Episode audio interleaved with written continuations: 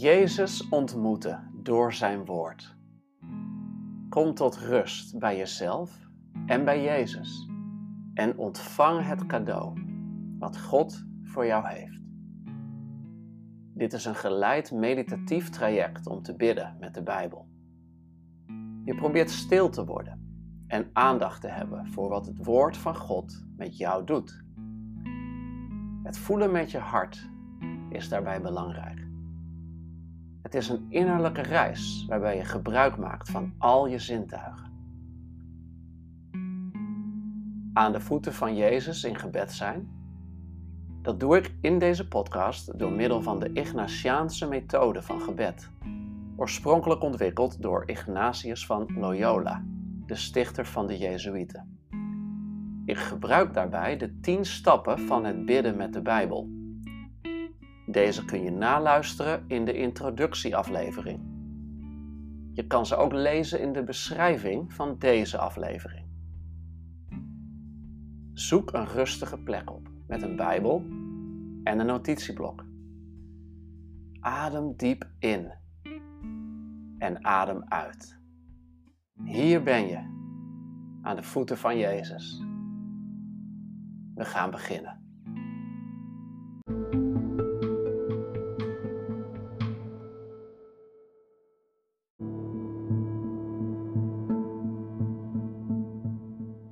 Het onderwerp van vandaag is vol van woord en geest. En ik lees uit Lucas 4, vers 1 tot 13. Ik heb een stukje overgeslagen van het Evangelie van Lucas, uh, namelijk de geslachtslijst van Jezus. Alleen één vers wil ik daar nog uit lichten, en dat is vers 23 in hoofdstuk 3. Daar staat: Jezus begon zijn verkondiging toen hij ongeveer 30 jaar was. En dan gaan we naar Lucas 4, vers 1 tot 13. Dus dit is het begin van de verkondiging van Jezus. En dit is nadat Jezus uh, gedoopt is in water en vervolgens ook gedoopt is door de Heilige Geest. Daar ging de vorige aflevering over. En dat is belangrijk, dat hij ook gedoopt is door de Heilige Geest. Want daar gaat dit gedeelte ook heel erg over. Laten we lezen uit de NBV-vertaling. Lucas 4 vanaf vers 1. Vervuld van de Heilige Geest trok Jezus weg van de Jordaan. En geleid door de Geest zwierf hij veertig dagen rond in de woestijn, waar hij door de duivel op de proef werd gesteld. Al die tijd at hij niets. En toen de veertig dagen verstreken waren, had hij grote honger.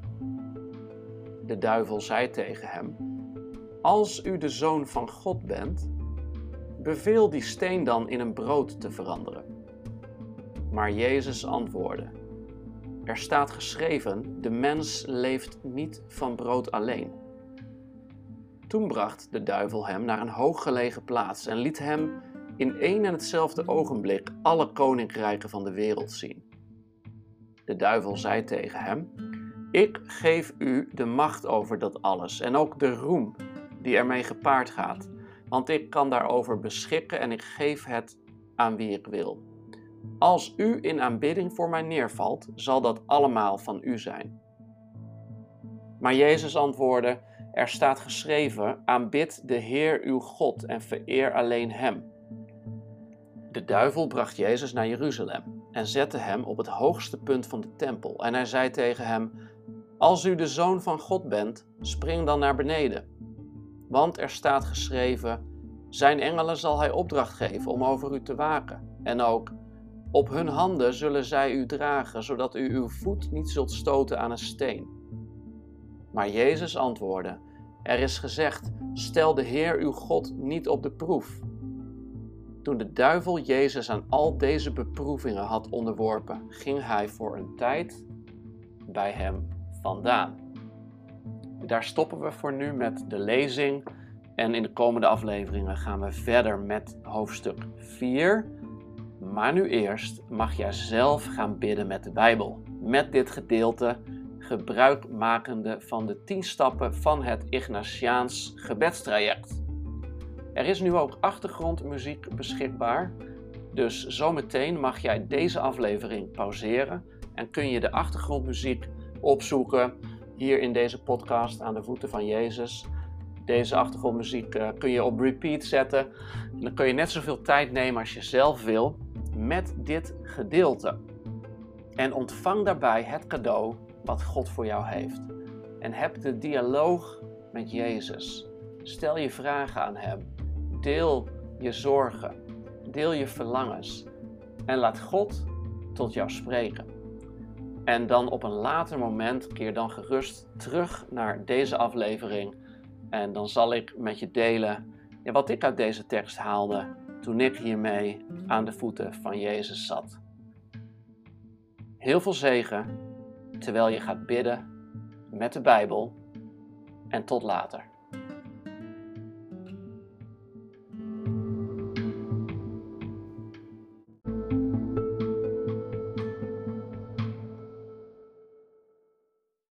Ik hoop dat je een mooie tijd hebt gehad aan de voeten van Jezus, terwijl je de tien stappen van het Ignatiaans gebed volgde met deze Bijbeltekst.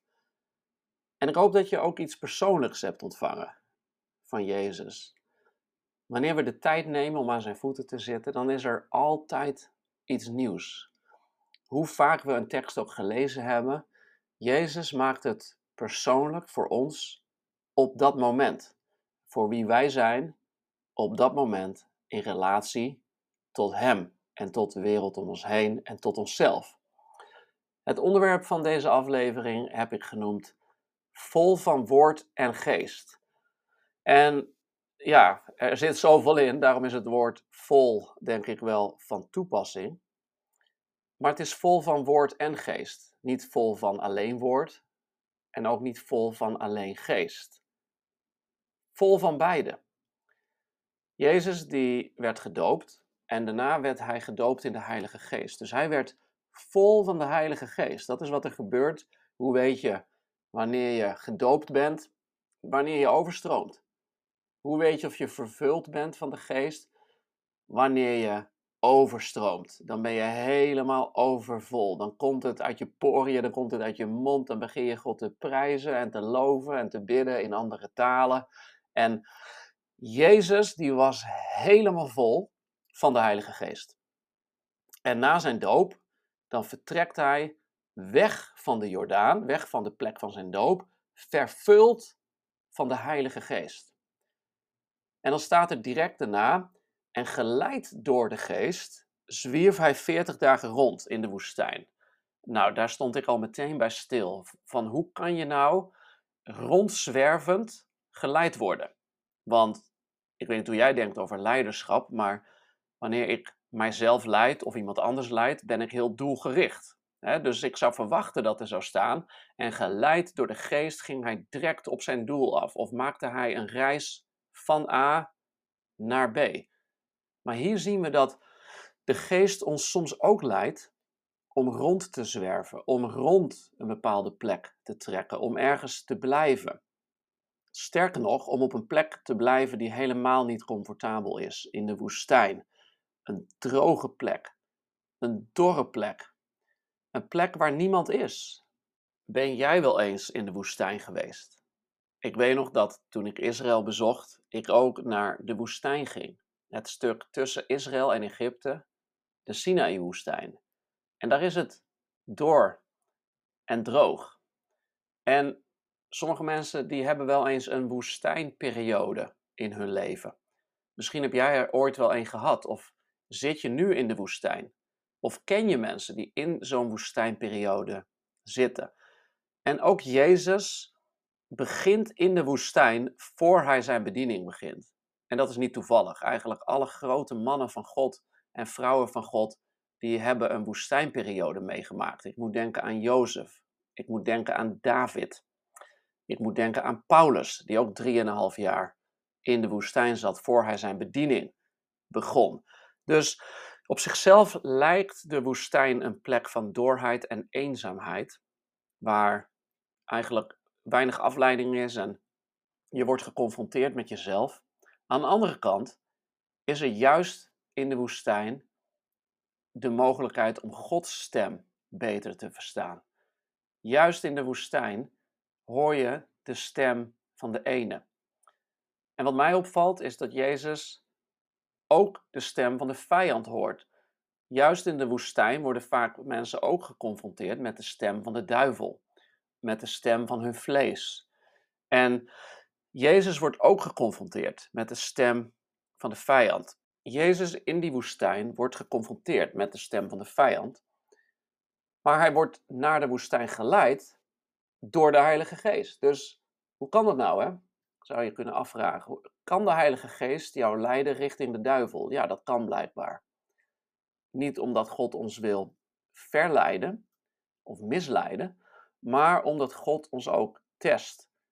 God wilde dat Jezus wist wie hij was en hij had hem verteld wie hij was. Hè? Dat lazen we in het vorige gedeelte. Bij zijn doop klonk er een stem uit de hemel. Jij bent mijn geliefde zoon. In jou vond ik vreugde, vind ik vreugde. En dan heeft Jezus grote honger, logisch, na 40 dagen niet eten. En dan zegt de duivel tegen hem in vers 3, als u de zoon van God bent. En dat komt drie keer terug. Als u de zoon van God bent, en dan zijn er drie tests. Nummer 1, beveel de steen dan in brood te veranderen. En dan uh, in vers 6, ik geef u macht over dat alles, over de wereld. En dan in vers 9, als u de zoon van God bent, spring dan naar beneden.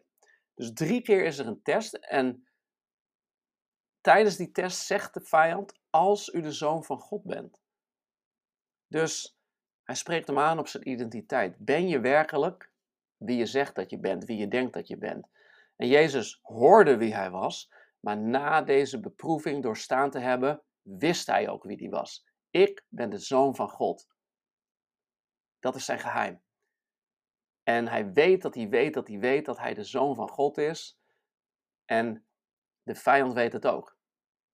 Dus de woestijn is goed. Het is niet de plek waar we gebroken worden, maar waar we gemaakt worden. God leidt ons soms naar de woestijn. En Jezus gaat vol van de geest naar die woestijn. Maar hij is niet alleen vol van de geest, hij is ook vol van Gods woord. Want elke keer weer pareert hij de aanval van de vijand met een woord van God. En ik zie daarin dat het woord in Jezus leefde. Uh, Jezus had denk ik niet allerlei perkamenten boekrollen bij zich daar in de woestijn. Maar het woord was in hem. Het woord van God is krachtig, het is levend, maar het is alleen krachtig en levend in ons leven als het in ons is. Het woord kan uh, op de pagina's van de Bijbel in jouw boekenkast staan, stof te vergaren. Maar wanneer jij het woord in jou opneemt, wanneer jij het woord als het ware eet, dan word jij vol van het woord. Dus Jezus was leeg met in zijn maag, leeg van uh, fysiek eten, maar hij was vol van Gods woord, vol van geestelijk eten. Hij had in die afgelopen 30 jaar had hij grote honger gehad naar Gods woord. En daarmee had hij zijn leven gevuld. En al op 12-jarige leeftijd leerden we in een van de vorige afleveringen, uh, was hij bezig met Gods woord. En tussen 12 en 30 heeft hij continu zichzelf gevoed met het woord van God. En hij kende het woord van God als zijn broekzak. Hij kende het woord van God zo goed dat wanneer de duivel hem uitdaagde, als u de zoon van God bent, beveel die steen dan in een brood te veranderen, dat hij kon zeggen, er staat geschreven, de mens leeft niet van brood alleen. Dat had hij gelezen in het boek Deuteronomium. En met het woord van God versloeg hij de misleiding en verleiding van de vijand. Hij was vol van de geest en vol van het woord. En ik vroeg me af, terwijl ik dit las en terwijl ik aan de voeten van Jezus zat. Wauw, ben ik vol van de geest? En ben ik vol van, van het woord? Vul ik mijzelf met Gods woord, dat wanneer er iets gebeurt in mijn leven, wanneer ik uitgedaagd word, dat ik het woord dan uit mijn binnenste kan halen, in plaats van dat ik het moet opzoeken in een Bijbeltje. En ik zie dat Jezus het woord nodig heeft om uh, de, de vijand te, te verslaan. En Jezus heeft de geest ook nodig. Hij is vervuld van de geest en hij wordt geleid door de geest. En we zien in vers 14, vlak na het gedeelte, dat hij gesterkt door de geest terugkeert uit deze periode. Als Jezus vervuld moet zijn van de geest, hoeveel te meer moet ik dan vervuld zijn van de geest? Als Jezus vol moet zijn met Gods woord, hoeveel te meer wil ik dan vol zijn van Gods woord? Als Jezus echt moet weten wie die is, hoeveel te meer moet ik dan weten wie ik ben? En dat mag ik weten, ook in een woestijnperiode. Juist in een woestijnperiode. En dan bedenk ik mezelf, het is essentieel en niet optioneel dat ik mijzelf vul met Gods woorden. En dat ik vervuld ben van de Heilige Geest. Want het is de vraag niet of ik in de woestijn terechtkom in mijn leven, maar wanneer. En wanneer ik in die woestijn kom, dan wil ik vol zijn van Gods woord. En vol van Gods geest. En het woord van God heeft kracht.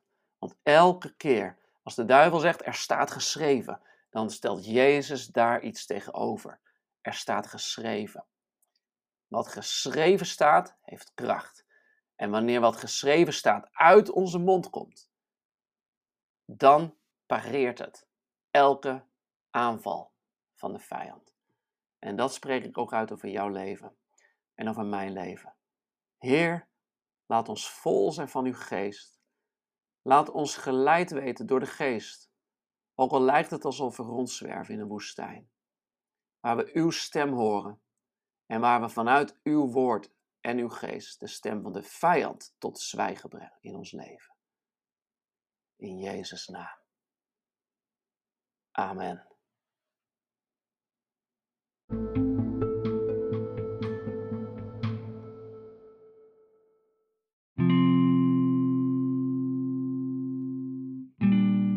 Bedankt voor het luisteren.